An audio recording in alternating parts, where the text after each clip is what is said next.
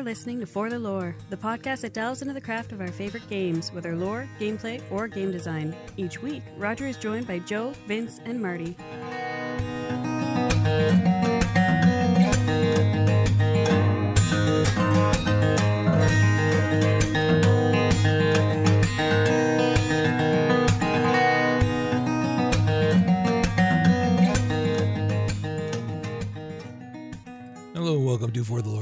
Coming to you on Monday, the 12th of March. Before we get going, first and foremost, we would like to welcome a new player who just spawned into the starter area yesterday, Veronica Francis Lee. Joe will be able to give you tons of goal, tons of experience, and tons of fun whenever you need it. Yeah, that's pretty accurate. So, we're going to start off with actually a little bit of news that literally just dropped, and that's the Hearthstone Witchwood expansion that's going to be coming out. Did you get a chance to look at this, guys? I watched the trailer. That's about as far as I got. You and me I looked at the thumbnail and saw Hearthstone and went, "Oh, Yeah, I did the same. Fair enough, fair enough. It's it's not. I'm not going to spend too much time on it. Just to say, we're looking at kind of the a Worgenish area kind of thing. That feel. There's a couple of new keywords they're putting in.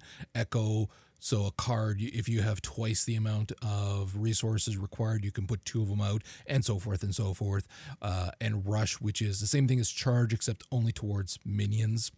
And a few different things where some of the cards are going to make your hero power either a lot cheaper or more powerful depending on the type of creatures that you put in your deck. Like if their cost is all even or all uneven it's it's very interesting kind of just trying to play with it at this point it feels like. Kind of don't put too much radically different but just have some fun with what's there. And again for an expansion like this that's perfect. It, sounds like it'll be a lot of fun. Nothing amazing or groundbreaking, but certainly a lot of fun. Honestly, I straight up I just enjoy this because they're finally at a point where they found sort of their own stride and it's they just don't take themselves seriously at all. And I think that is one of the greatest things they could possibly do between, you know, kobolds and what the hell was the name of it? I, I, uh, they're I they're can't Dungeons and. Dragons Yeah, yeah, spoof. yeah. But between that and now this, uh, with the opening song that was basically like almost like Halloween Town from Nightmare Before Christmas, and then going into the, like the whole Blair Witch sort of spin-off thing. Like they're just being goofy, they're having fun with it, they're not taking themselves seriously. And those are the type of things that I enjoy because when you take yourself too seriously, your shit gets boring real fucking quick. Well, they've kind of dug that lane for themselves for a while now too. So Yeah. that's that's their lane. It's working very well for them. So there you go. Uh, moving on, just from there very quickly, Battle for Azeroth. You managed to get into the. It's an The alpha, alpha, now yeah. or beta alpha? It- oh, it's a, it's very much very an much alpha. alpha. What are your like just baseline thoughts right now? so the scope of the starting areas is actually really really cool uh and it's really it feels bigger than it is almost um, i like the idea of the storylines that you're starting to get for the faction specific starting areas uh, with the sort of the human side you're starting to learn all about Kul Tiras what happened uh, you're learning about what happened not just during the third war but that time between the second and third war when Kul Tiras decided fuck this i'm out which is something they've never talked about in any of the games, books, or anything, which is really, really cool. Um, you're getting a whole bunch of new story with Jaina and her family, which is nice because Jaina's getting a spotlight where she's not A, crazy, and B, not dependent on a man, which is really, really cool because she's always been one of my favorite characters. And it looks like they're finally starting to flush out her story in a more uh, I don't I hesitate to say organic way, but a way that doesn't it doesn't feel tropey. And I, and I really appreciate that. You know what's funny though is I kind of like Crazy Jaina when she's on that razor's edge. That's where I like Jaina. Crazy angry is fine. I'm all about that. Oh no, I, I like just the plain crazy too. When it's when it's that razor's edge, I love that. But it, they're doing some good stuff there, and the zone feels really, really well done. Uh, they're also starting to dip into certain things like uh, I don't know. Roger might have remember this, but back in the day when like Cataclysm was a thing, we got Worgen. Worgen becoming druids was a thing because that was sort of like they already had sort of that touch when Yeah. they were like the harvest witches and things like that. well, there's a, a they haven't confirmed it yet, but there's a rumor that humans are going to be able to be druids as long as they're from Gil- What? from Kul Tiras. Yeah. Huh. So it had, nothing's been confirmed, but by going through some of the quests and doing a bunch of the reading of like the books that are scattered in in the starting area, it makes sense because Kul Tiras is an island nation. Shit is really hard to grow on an island. Yet they've been self-sustaining for years, decades at this point. So how could they possibly be doing that and not needing anything else and not suffering, right? So it, it we haven't gotten quite there yet, and or at least I haven't. But I think that actually would be really cool if that's a thing that happens because they're tying it in with story, they're tying it in with lore, they're touching back on things from years of the game and books. I'm not just talking about just World of Warcraft. They're talking about like we're talking like Warcraft, like the actual RTS back in the day, and that's really really cool too. So it it, it feels fun, it feels fresh, and it feels interesting. Uh, so I definitely like that, and that's just from the little bit of the the human side that I've played.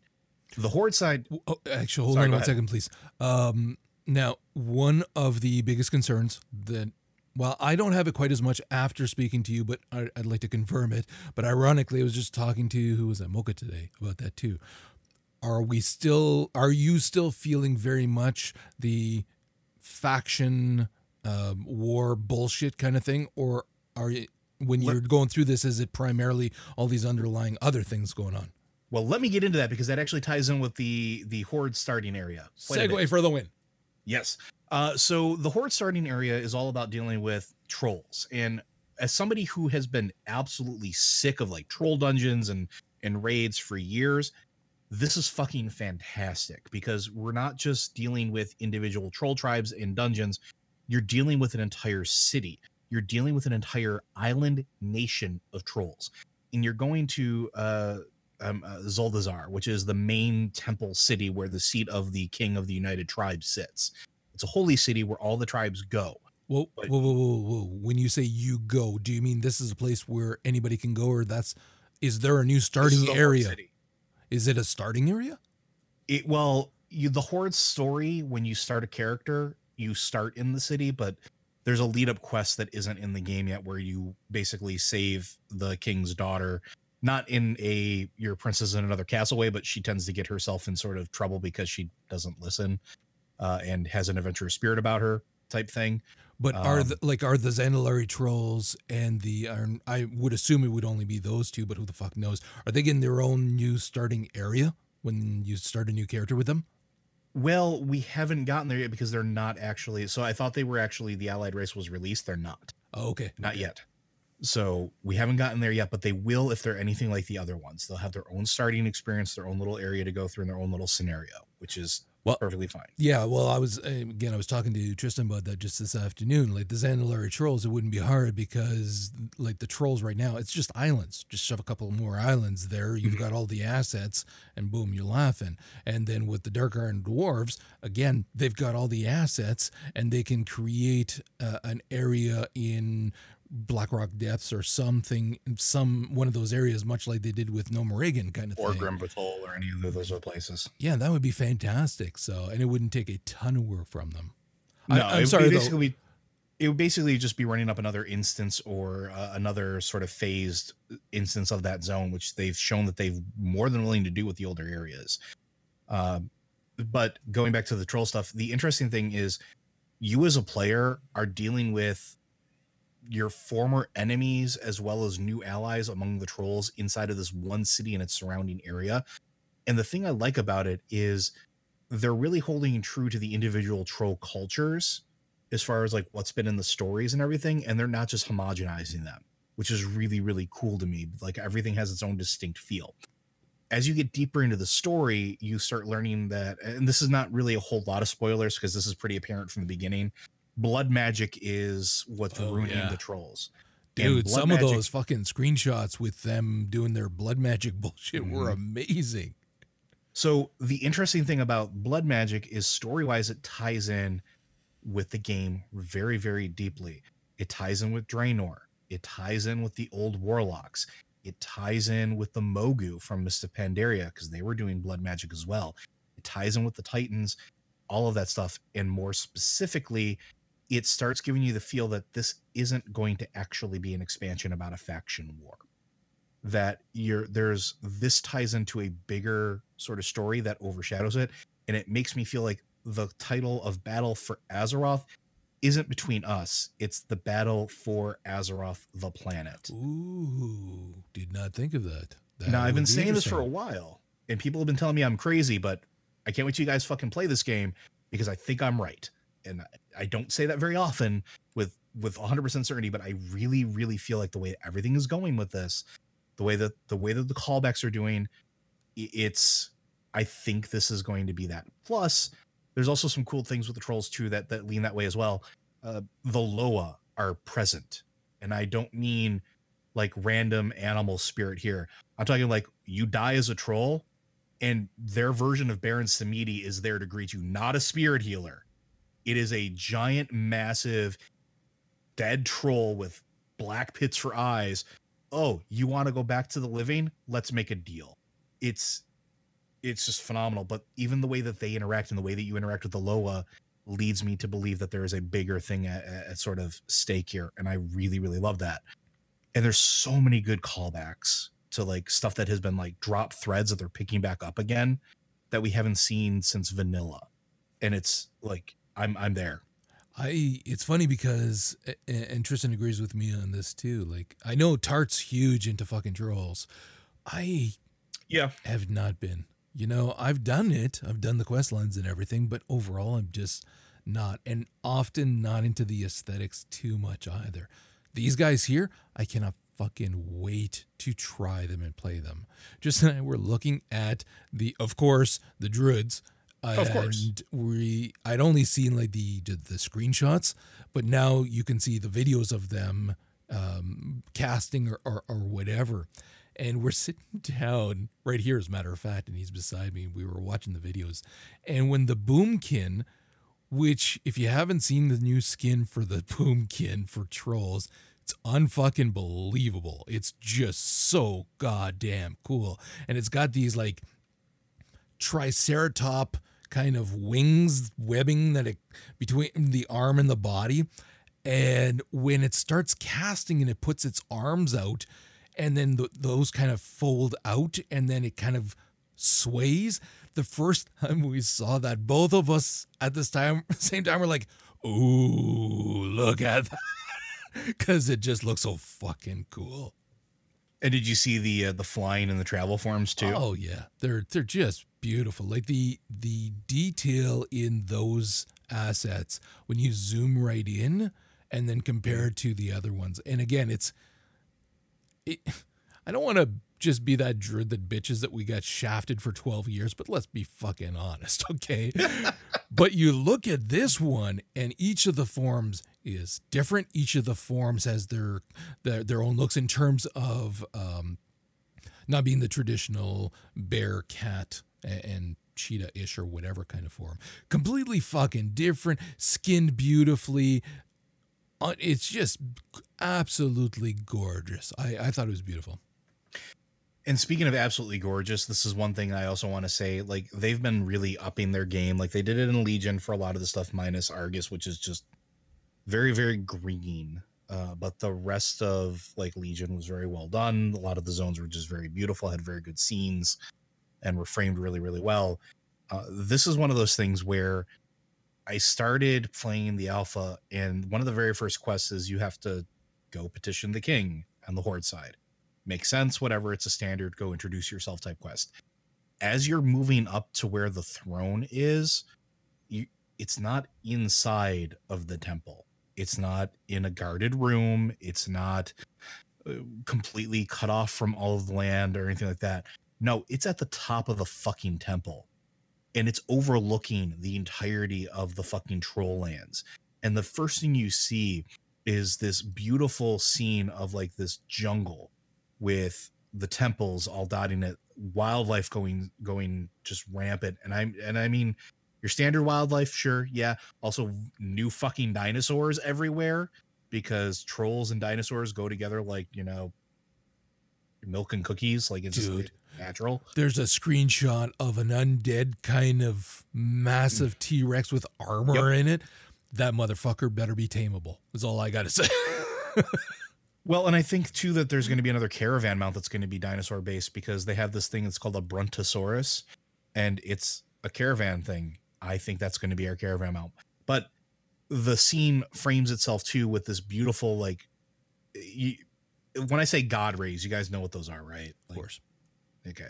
So it's just literally just the scene of God rays pouring over the land. And it's so beautifully textured and so beautifully rendered that, like, for the first couple seconds, like, I just turned to Tart and I'm like, holy fuck. Like, I was stunned to the point where I took my hands off the keyboard and, like, I, this is a fucking alpha? Holy shit. So, uh, as long as they keep doing that stuff, I've been very, very happy with the visuals of it as well, which has just been phenomenal. So, Nice. I have a question in regards to the allied races. Mhm. I thought there was like the four that was that were announced, and then the Zandalari tribe and the uh, Iron Dwarves were coming. But now I'm reading about Mag'har orcs, and it Mhm. sounds very much like yeah, that's going to be another one. And oh, they're that fully skinned.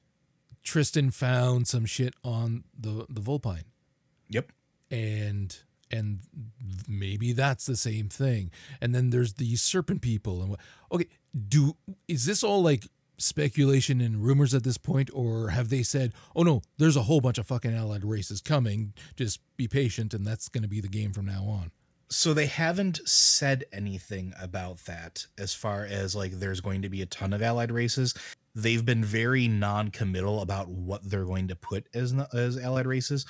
But honestly this is something that is at this point the technology is easier for them to do than it's ever been before and i think they're going to run with it and i think that's fine. Oh fuck f- are you kidding me? Fine this is fantastic because all of a sudden now azeroth is no longer restricted for you the player Yep. to where the your race built up bases and things like that. Now it's opened up to the entirety of that planet. You can be characters anywhere and do anything. Like the idea to, no, dude, fuck. If they make Druid Vulpine, I will never play another character for as long as I fucking live. Okay. We were talking about that and then because he was saying, well, they might be, they've got the the clothing for it, the and all that stuff. And then in my head, I'm thinking, what if that's the surprise allied race to balance out the fact that there currently aren't any druids on the allied side? They're all on the horde side.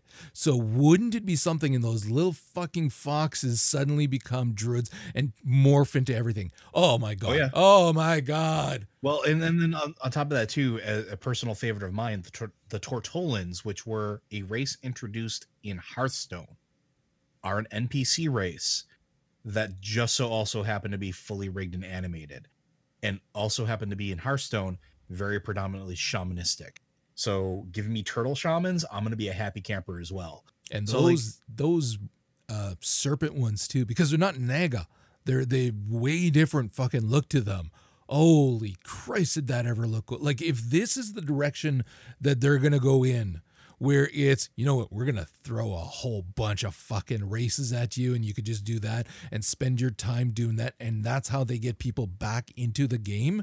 Well, guess what? It worked. I resubbed today. I I'm that after reading this, shooting the shit with Tristan about that, I'm going, you know what?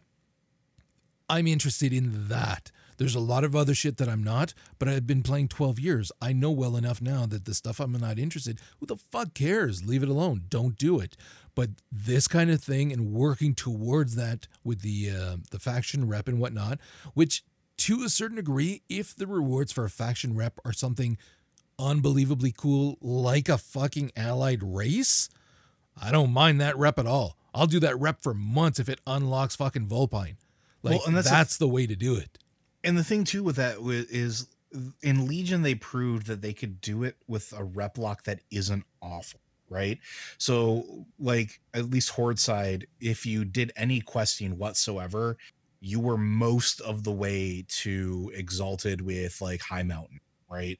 And if you did the Nightborne quest lines, which were actually really well done, and they kept you interested while you were going through them, then you were already there for Nightborne. Like it was just there. It was it was already present. And or or you were so close that it took like one round of dailies and a turn in at a, a at like the the sort of uh daily whatever for uh, emissary quest turn in to like get you the rest of the way there and that feels good because they're rewarding you just for playing the game not grinding and if they Yeah. keep doing that that's key and keep throwing allied races at us keep opening up these races like the Mag'har the the Mag'har orcs that's something people have been asking for since we fucking stepped foot in outland And you Like- know, this is the first time I look at an orc female and think, oh, I'm playing one of these. Holy shit. And I, I've made orc females, but not a lot. I think the the asset for the orc females, all of the assets, I think they're horrible. This one here, Mhm. she looks fierce. Those glowing eyes are incredible. Plus, she almost has a feline look to her. Like it's it's almost like a, a, a cheetah from uh, DC Comics. Yeah. And it was like, holy fuck, I'm playing the shit out of that when it comes out. So, again, for someone that literally a few weeks ago was complaining about the game, certain aspects of it, and now I'm like, I'm excited. I want to do more of these things. And yeah, I'll work for it if that's the end result that I can mess around on a character like that. So, yeah, I agree. Just keep throwing those in. It expands the playable world in a really unique way as well that can be played with not just by us us clearly but the devs you know? All of a sudden now you're thinking okay well you're making these allied races. Look at some of the npc races that you've always like you've told their story through the quest lines. But those story those quest lines are very limited in scope. They're very limited in what they the interaction that you have with that that be it race or that colony or whatever.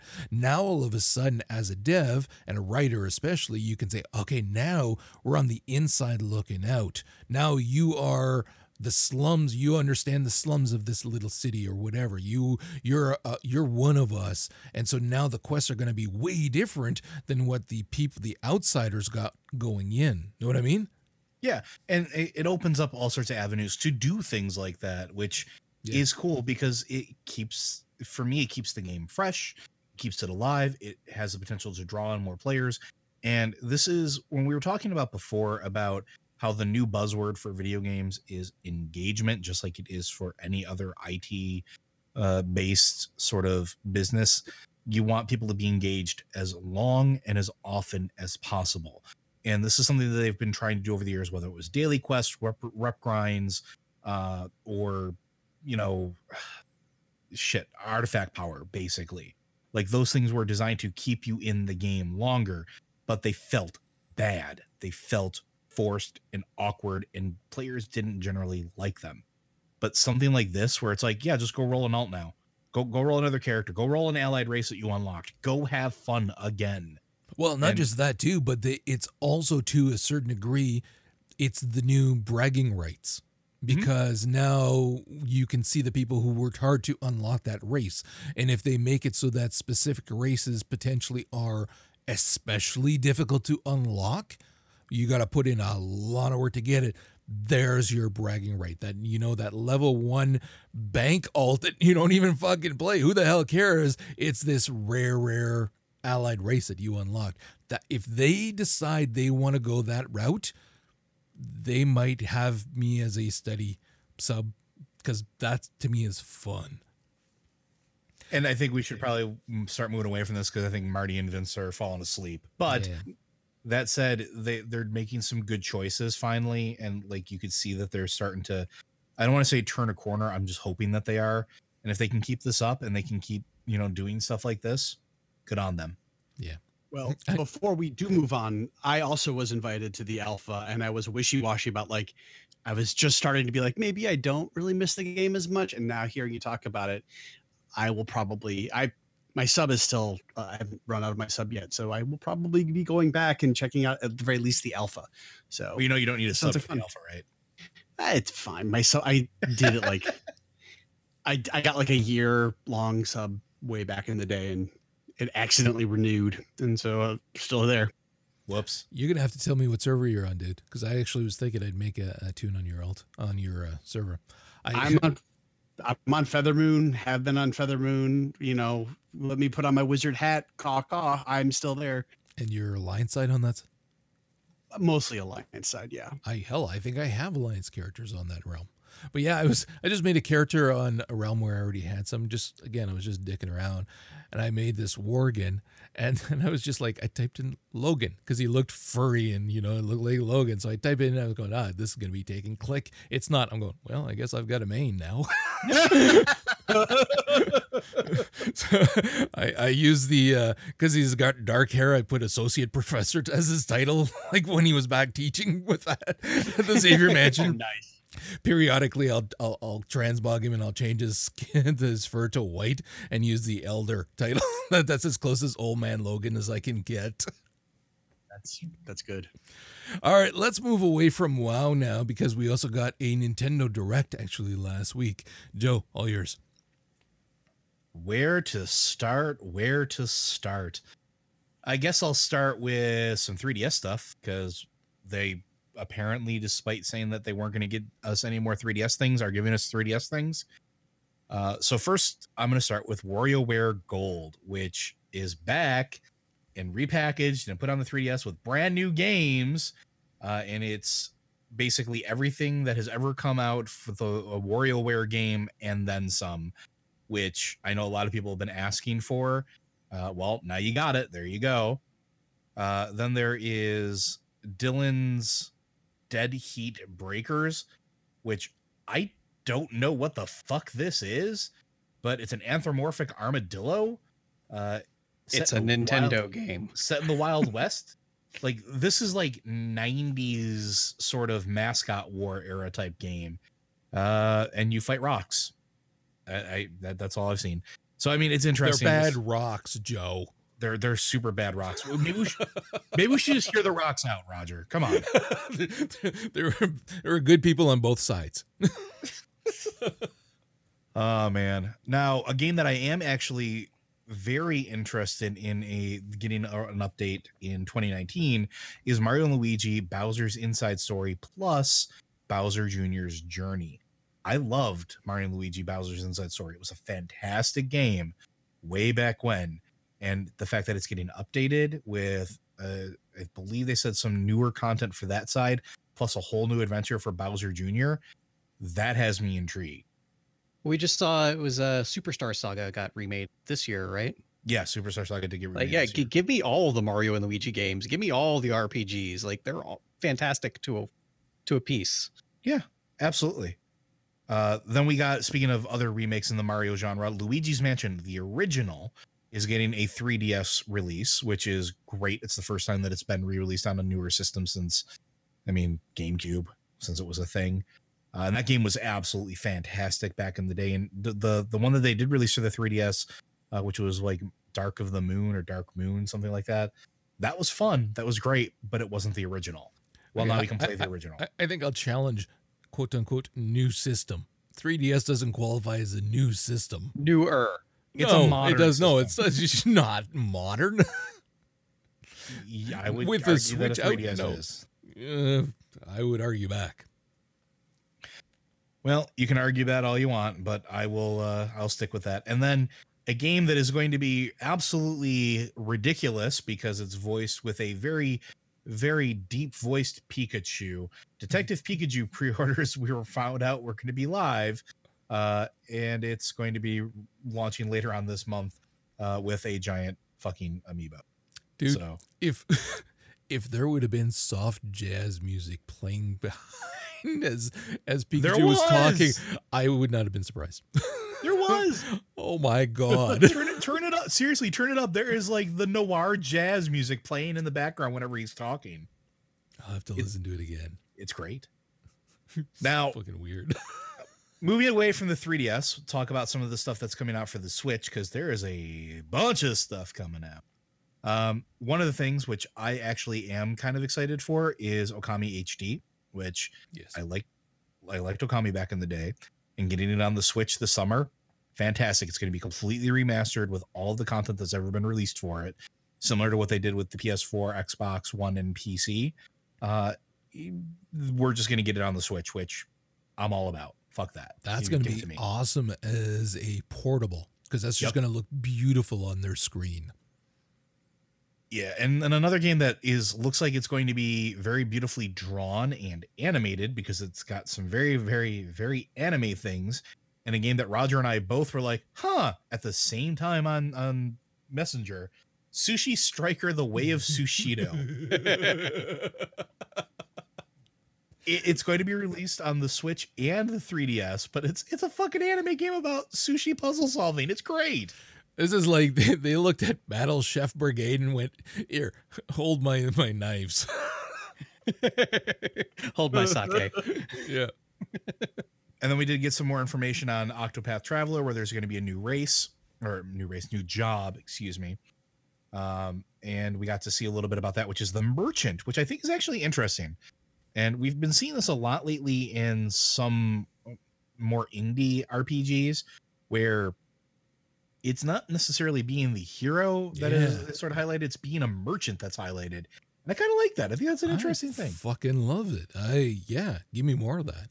and then the idea that you can have a primary uh path like in this case the merchant that has going to have certain things accessible to you that are not accessible to any other uh, other other job is that you then have an in combat job as well so you know your merchant by day and you know ninja warrior by night type thing which is which is cool it gives you some diversity and doesn't let you feel shoehorned Well, uh, I'm- I'm, not. I'm not joking. I fucking love that, but I'm I'm really curious what they're going to do with it and just how much you'll get.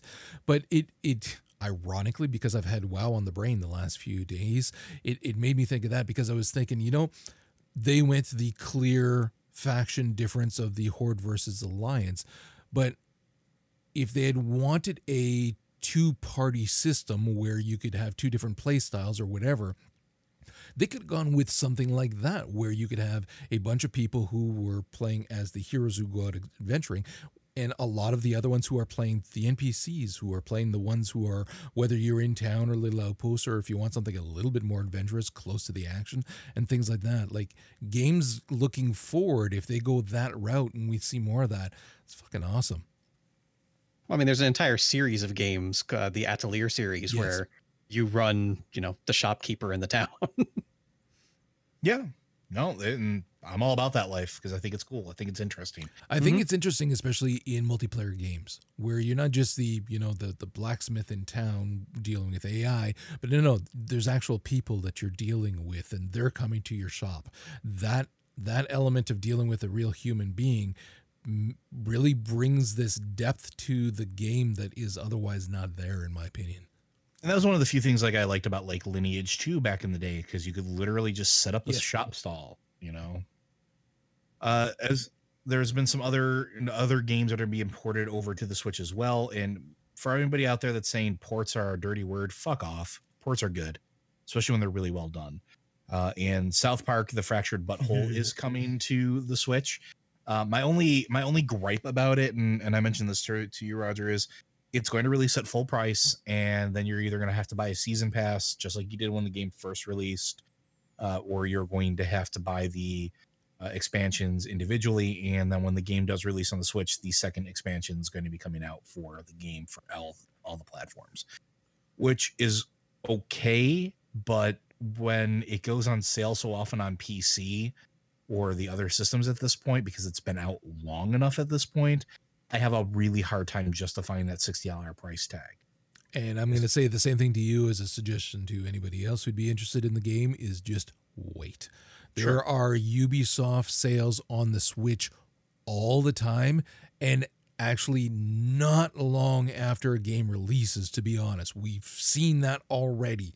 So I'm very much interested in playing it on the Switch. I've been playing it on the PC, but not nearly as much. And it is actually a game that lends itself very well to that very short uh, uh, stint of playing, Mhm. you know, and, and where port- portability. I'm talking about the bathroom people.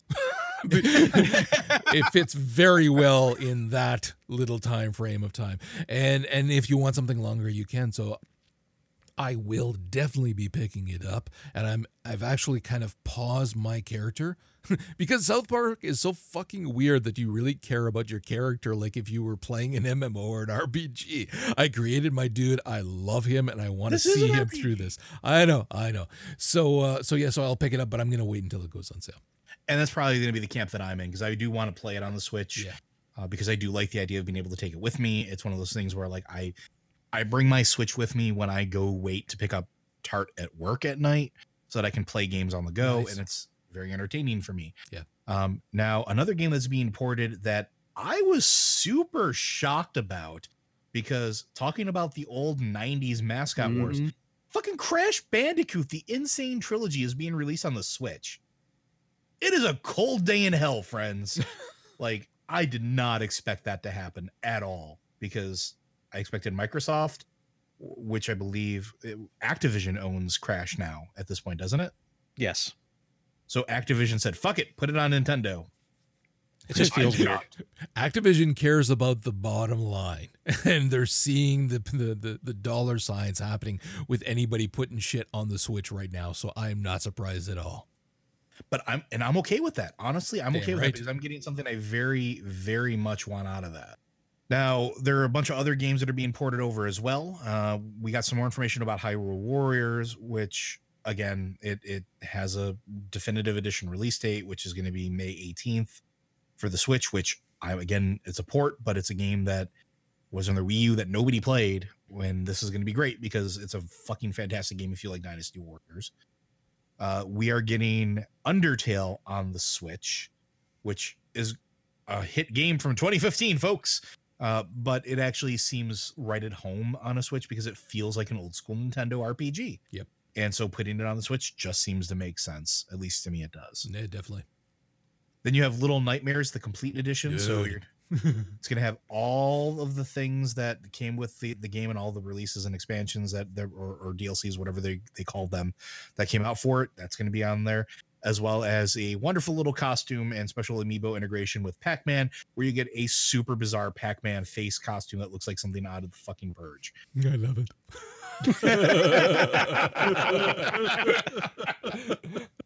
Uh, uh, we did get some more information on Travis Strikes Again for No More Heroes, which is going to also have a cooperative mode, uh, which is really, really cool looking. Uh, it looks fantastic. Uh, the animation, the, the color, everything looks like it's going to be wonderfully at home on the Switch, and I'm super excited about this. Uh, and also, it's going to have the same standard Travis style humor, which means it's going to be fucking filthy, and I'm okay with that. Uh, we got some more information about Dark Souls, just a little bit, mainly centered around the amiibo integration and a release date. Uh, so May 25th, Dark Souls Remastered is going to be being released, and you will get the uh, Solaire of Astora amiibo, where you can praise the fucking sun. Smart choice, guys. the greatest amiibo I've ever seen. Oh, I, I'm, I'm pre-ordering the fucking thing. Like, there's no way in hell I'm not owning this amiibo. uh, there's some other original stuff too. We did get to see Captain Toad and the Treasure Tracker, which I didn't really, I never cared for, but I know that some people are really going to like it. Uh, this is also a Wii U game that sort of is getting updated and moved over with new new courses based on various kingdoms from Super Mario Odyssey, uh, which you know that's great. And if you're into that type of thing, it looks like it could be fun for those people. I'm just definitely not one of those people. And I will say this though, fuck did it ever look good. oh yeah, Like, it absolutely looks great. Jesus Christ, did it ever look good? And speaking of looking good, a game that I am actually super excited for, Mario Tennis Aces looks like it's going to be fucking great. And I never like I never thought I would be that guy that says fucking a sports Mario game is going to be a must have for me. But aside from the talk of the special ability that they're they're adding to this game, uh moving that aside, it looks beautiful, the play looks great, the character selection looks great. I'm going to be I'm a fucking chain chomp main, come at me uh just- but it looks great and i can't wait to pick this game up and Zone shot. zone shots uh Everything was a fucking zone shot. That's it. it was over and over again. Zone shot this, zone shot that. I'm going, will you stop saying so? It's bad enough that you've been talking about tennis longer than anything else. In fact, probably everything combined at that point. and it was like, oh my fucking lord. As someone who is not, more power to you, Joe. Enjoy, but holy fucking hell, did that ever drag on? Now, there was also uh, some more information about Splatoon 2. Uh, we did get more information about the next DLC pack, as well as a new character and a whole new adventure mode for that character, which is not actually an Inkling, but one of the Squid Folk. Uh, so I thought that was kind of cool. If you're into Splatoon, uh, this is definitely going to be a fun thing. Um, but they also have a expansion pass for Splatoon, so you can get all this type of stuff. Uh, but it looks good. It absolutely looks gorgeous. So I'm not gonna, you know, I'm not gonna say anything bad about it.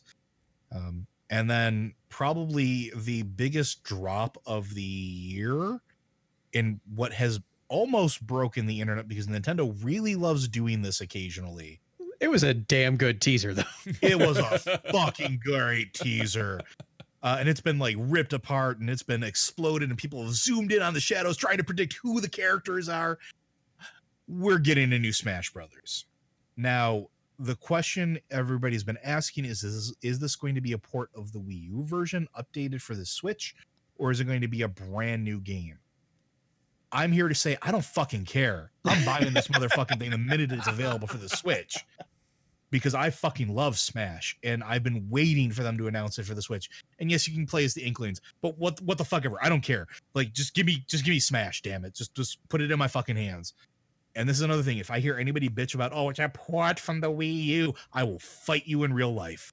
I mean, it's the same thing we saw with like Mario Kart and everything. Like, there's a lot of great games on the Wii U that nobody played because it was Yeah. on the Wii U. Like, yeah, okay, I have a new version, like all the stuff from the old game, all the DLC characters, Bayonetta, Cloud, all that shit, updated graphics. Yeah, you know, do some balance changes, new stages, and new new characters. Yeah, sure, fine. And, and here's the thing that I'm just going to make a point about ports that uh, that that I think is often lost. Eastern versus Western game development. We talked about this a hundred episodes ago. In in the East, they tend to just make game systems from the ground fucking up. In the West, we tend to recycle game systems or license them from other pieces. This is why you see Unity engines and, and things like that used in a ton of games. Y- Go through your collection. You, you'll see that engine used all over the place, or the Unreal Engine, or whatever the case is. Them doing ports and just updating the graphics, gameplay, tightening up controls, or doing things like that. Not only does it save them time because they don't have to rebuild the system from the ground fucking up, but it lets them fix the problems that they had uh, or went through the first time.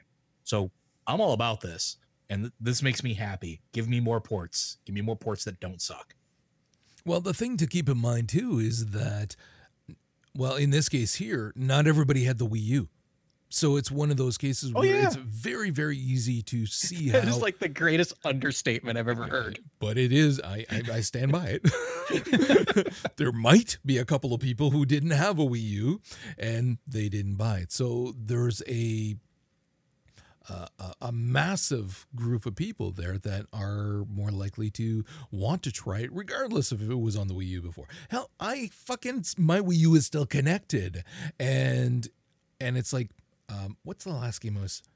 I bought one of the Zelda games. Um, what's the cell shaded one? That's not Wind Waker, is it? Wind Waker. Yeah, HD. I, I bought it on the uh, on the Wii U when it came on sale one time, and and I never fucking got to play it, and so I was like, whatever, I'll, when I get a chance. And again, it's not like it's it's not like it's disconnected. It's not like it's on another fucking floor. It's right over there. But if it came out at a reasonable price on the Switch, I would buy it. Well, because I prefer the Switch in every conceivable way. So a, a good port, I don't care if it came from the Wii U or if it was even on another console or whatever. If it's well done, cl- clearly as per what we were just saying about South Park, if it's well done for a lot of people right now, it's so much fucking better to do it on the Switch. and, and I'm here to say that if they were to port Wind Waker HD and Twilight Princess and Skyward Sword to the Switch and even charge me full price, it's one of those rare occasions where I'd say fucking take my money. Yeah, Like, probably. That's the only reason I have my Wii U hooked up still too. Like th- that's it because I play through those games occasionally. But that's all I got from the Nintendo Direct. Unless any of you guys want to bring anything else to the table. No, I'm good. Yeah. How do you, how do you follow Smash? You don't. That's why they dropped it at the end. Seriously, even I knew drop. about the Smash. Like I was like, oh, Smash Brothers. I, I want to get a Switch. I'll play this. Yeah. Yeah, I, I the, the amount of people that I saw going, well, I'm buying a Switch now immediately after seeing that uh, was just staggering. Uh, the live reactions were amazing. Oh, dude, fantastic! One of my one of my favorite YouTubers actually made a a great uh, uh, analyzing of the trailer, Video Game Dunkey, because that dude's just fucking hilarious when it comes to this type of shit, and like stuff like that, like the the people that are just making fun of the making fun of it are just. It hasn't stopped since the trailer, and I'm I'm just I think it's hilarious. Oh fuck! Tristan was talking to me about the spacing between the letters in the font. And I'm going, "Are I- you oh, fucking did he serious?" Did he point out that it didn't have the underline underneath it, and that means it Oh, yeah. must be a new game? Oh, we we were talking about the theme score as well, and all kinds of fucking shit. It's like this. This is a conspiracy that must be figured out. okay, let's move on. Vince, you wanted to talk about NieR. Did you forget you wanted to talk about NieR? Sorry, I was muted. yeah, uh, a couple weeks ago, NieR Automata celebrated, you know, its one year release, and Yoko Taro was doing some interviews and stuff. Come to find out, like they were very, very pleasantly surprised with the game's performance. They expected it to sell about a million copies, and it easily doubled that. So that means Yoko Taro's pretty much got the green light for whatever weird ass fucking projects he wants to throw upon us next. Uh, also, some references to the fact that uh, 2020 will be the 10 year anniversary of the first NieR's release. So we could probably see something around then, I would say. But the big thing that, that a lot of people uh, clued in on here is that he says there's still a secret that people haven't discovered in NieR Automata. And he even says it will definitely be unpleasant.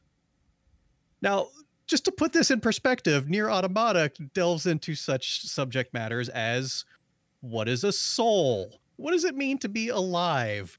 Are robots worthy of compassion? So, if there's something on this game that is unpleasant by those standards, You have to donkey punch Wally. Wow. yeah. it's small and it, again, Yoko Taro's a weird, weird fucking dude. So whatever his idea of as unpleasant is, I want to know, but I don't want to know. but like the NieR community has just gone nuts, like coming up with every possible way, like uh, you know, what hasn't been explored yet, and like I even if it's something stupid and almost nothing, that it, it's great that this game has been out for a year and then the fan base is still so fervent that even a tiny little tidbit like this can can set them aflame again. Well, I mean, this is the same fan base that realized that this was a continuation of fucking Panzer Dragoon. Go figure. Okay, and you also wanted to talk about the council. Yeah, the council. I had not heard of this game prior to a couple days ago. And okay, well, I feel better because I watched the trailer. Like, what the fuck? Do, how, come we didn't hear about this shit? it's uh, from a small studio, uh, Big Bad Wolf Games, and it actually releases tomorrow. so by the time you listen to this, The the thing that should also be noted is that it's under the auspice of Focus Home Entertainment or Fo- Focus Home Interactive, which they're not exactly slouches in the games they they help push out. mhm, Yeah. So, So yeah, it'll be out uh, by the time you listen to this episode on PS4, Xbox One, and Steam. And it is an episodic narrative adventure game. But they are doing a lot of very interesting and unique things with that formula. Uh, first of all, the setup for the game it takes place in the late 18th century. You play a young man by the name of Louis de Richet, who is on the search for his mother. His mother is super badass spy lady in service of this Illuminati type group. I believe they were called the Golden Circle uh, in the trailer. Golden trailer. Order. Golden Order. There we go.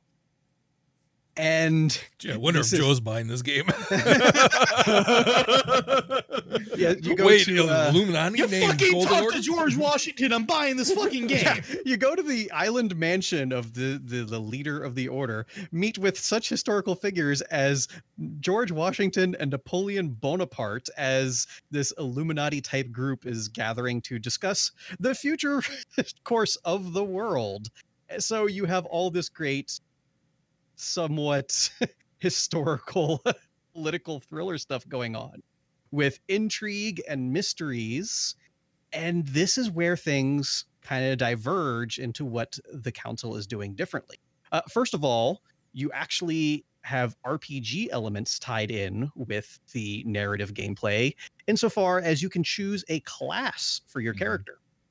Uh, there are three classes. First of all, the diplomat, which specializes in etiquette, conviction, politics, diversion, and linguistics. You have the occultist with science, subterfuge, erudition, occultism, and manipulation, and detective with agility, logic, psychology, vigilance, and questioning. So, right from the get go, you're going to have three very different ways to approach the shit that's going on in this game. And from what I've seen, knowledge is absolutely power in here. The more you can learn, the more you can turn that to your advantage because this game also features what I can best describe as narrative combat.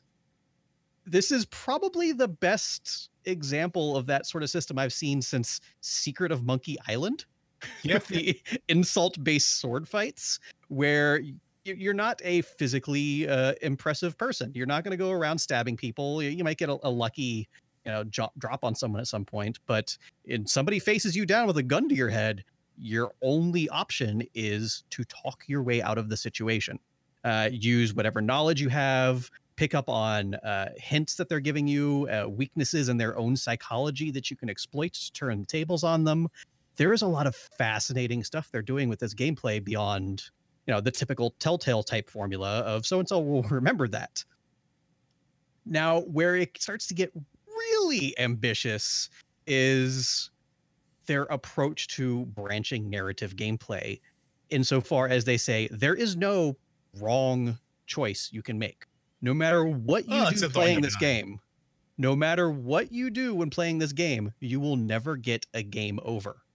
You will not be able to go back and reload a previous save to see the other outcome. So when you make a decision you are committed to it until the end and the end is five episodes down the line they say they say that there are going to be multiple outcomes in each episode and i'm just looking at the you know the the extrapolation of that into how many possibilities there could be by the fifth episode and getting into some sketchy mass effect 3 territory of how much can this all really mean You shut your dirty mouth if they Mass Effect 3 is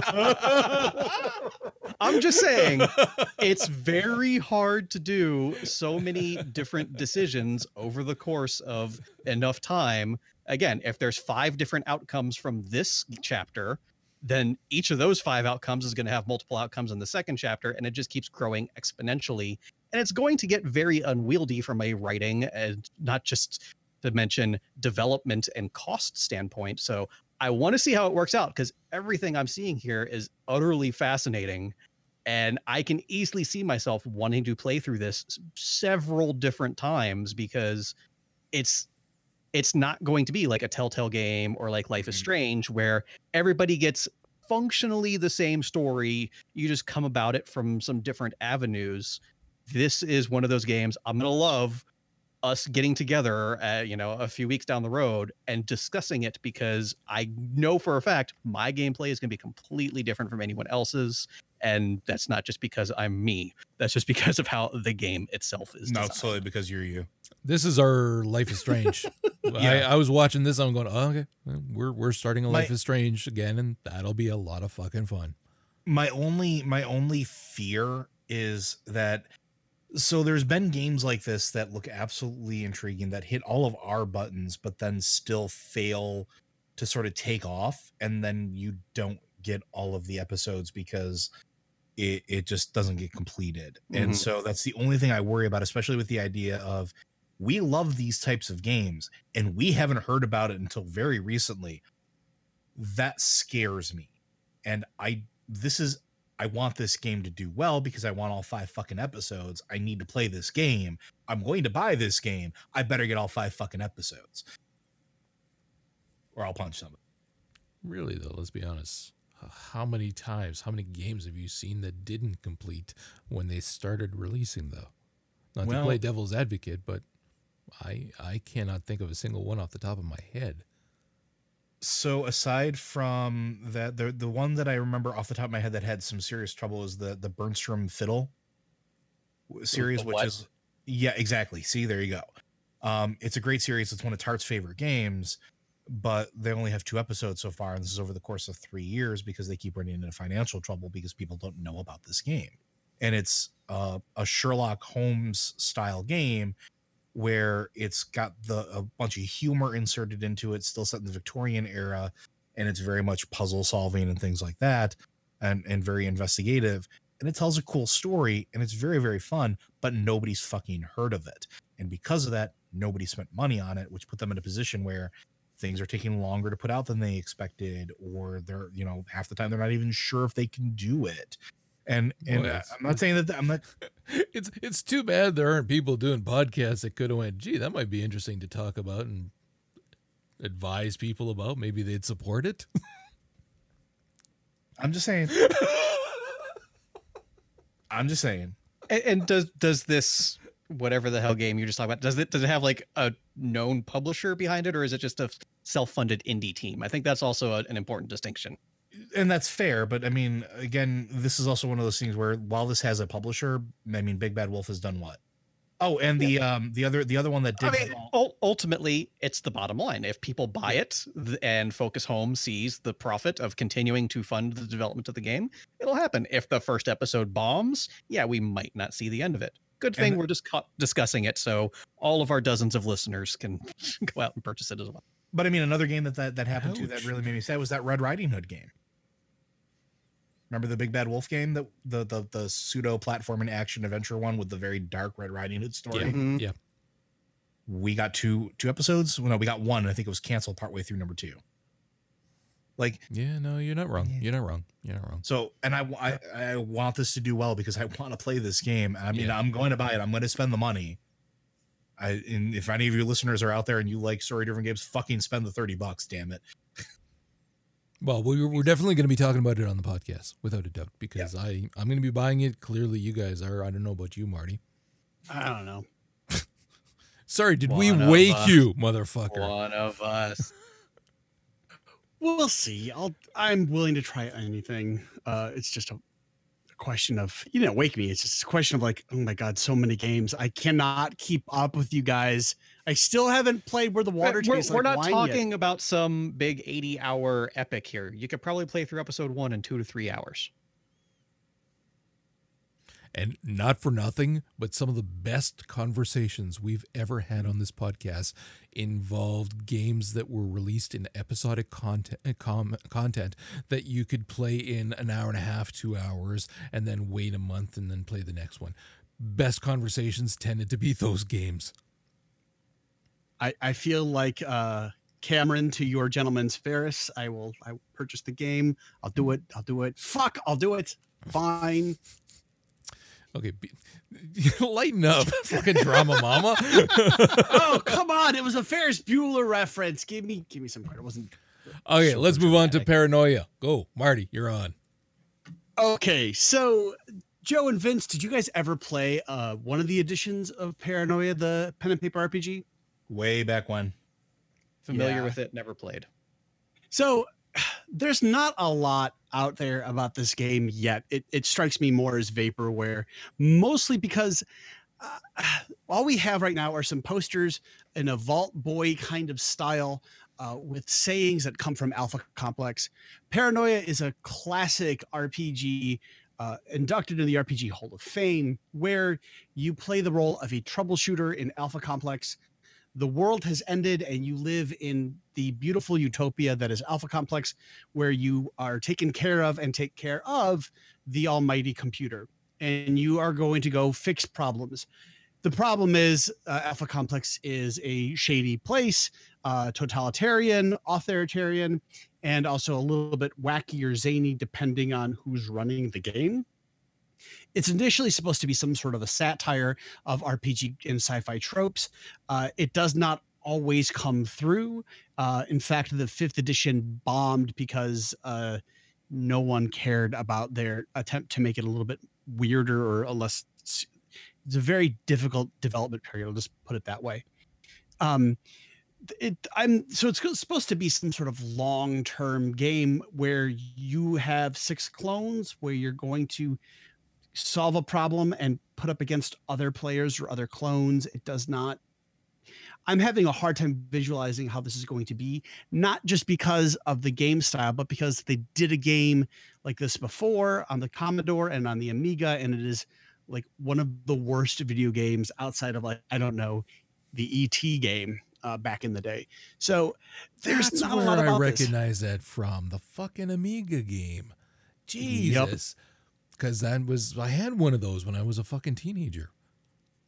It, it just there's so many properties out there that I think would make a really good transition to a video game. Paranoia is not on my list.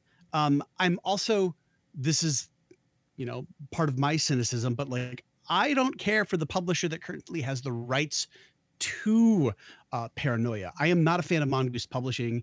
They flooded the market with a whole bunch of garbage supplements back in the heyday of 3. Point, D&D 0.0. Um, some of it's okay, some of it's not that great, but at the end of the day, like they were just pumping out stuff that was just like the player's guide to kobolds, the player's guide to gnolls, the player's guide to pick a random monster from the uh, dungeon master's guide or the monster manual and write 60 to uh, 100,000 words about why this monster and how you can play it just to like that was my idea of microtransactions like the best way to just source books are microtransactions uh, for role-playing games and they just There are Ugh. enough books to back during that period of time to fucking cave a bookshelf in. I should know. my and that's oh that's part of my problem with it. Like granted uh, that period of gaming is also rough with like you know that was also when the uh, world of darkness Rokea source book came out which is Mm-hmm. fucking garbage.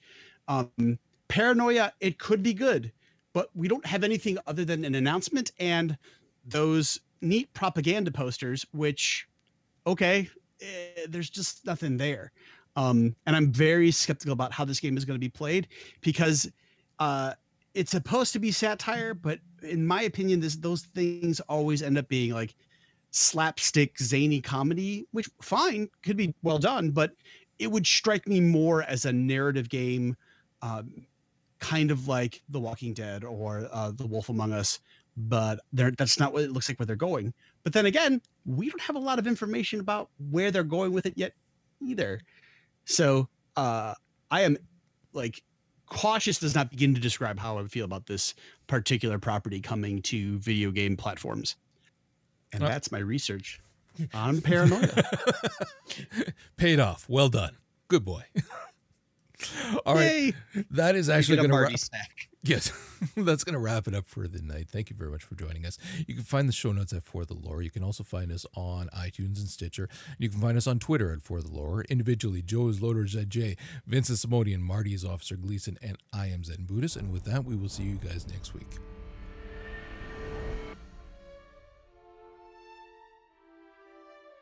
Insidia is a fast paced tactical game that blends elements of MOBAs, tactics, chess, and maybe even a little Borderlands in terms of the wasteland aesthetics. The free to play game recently released, but it's been around for quite a while thanks to early access. I've been playing it on and off again, and while there were some issues that I hope will be addressed post launch later on, there's still quite a bit to love about the game as well as to be excited for.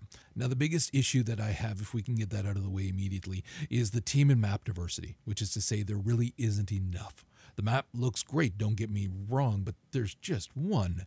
And as of this review, there are 10 champions to choose from.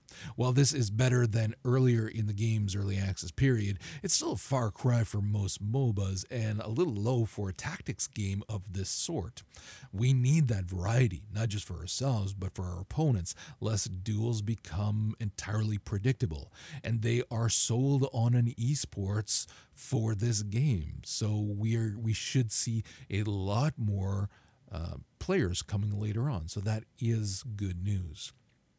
Team compositions are integral to the combo system Bad Seeds developed for Insidia. Simply put, your four player team gets summoned onto the map, wherein they have to first control a point, which then results in a cannon taking down some gates, and from there you can storm the interiors and win the objective.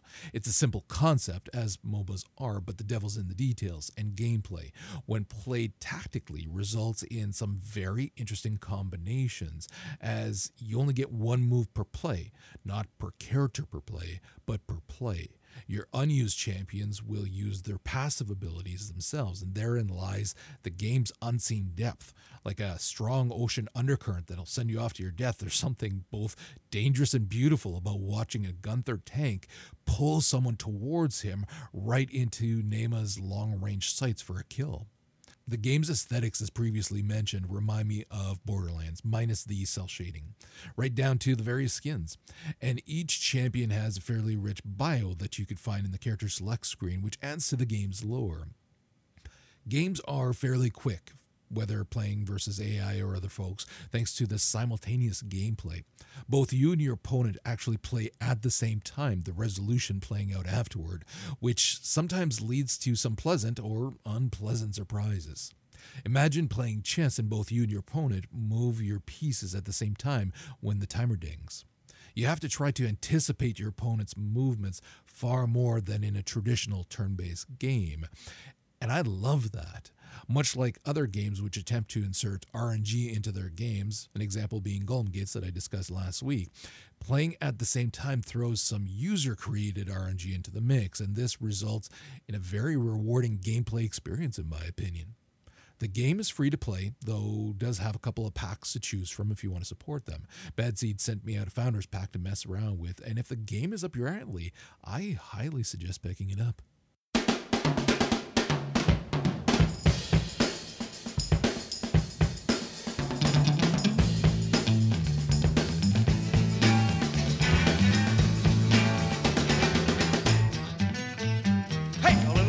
Conversation, a little more action, please.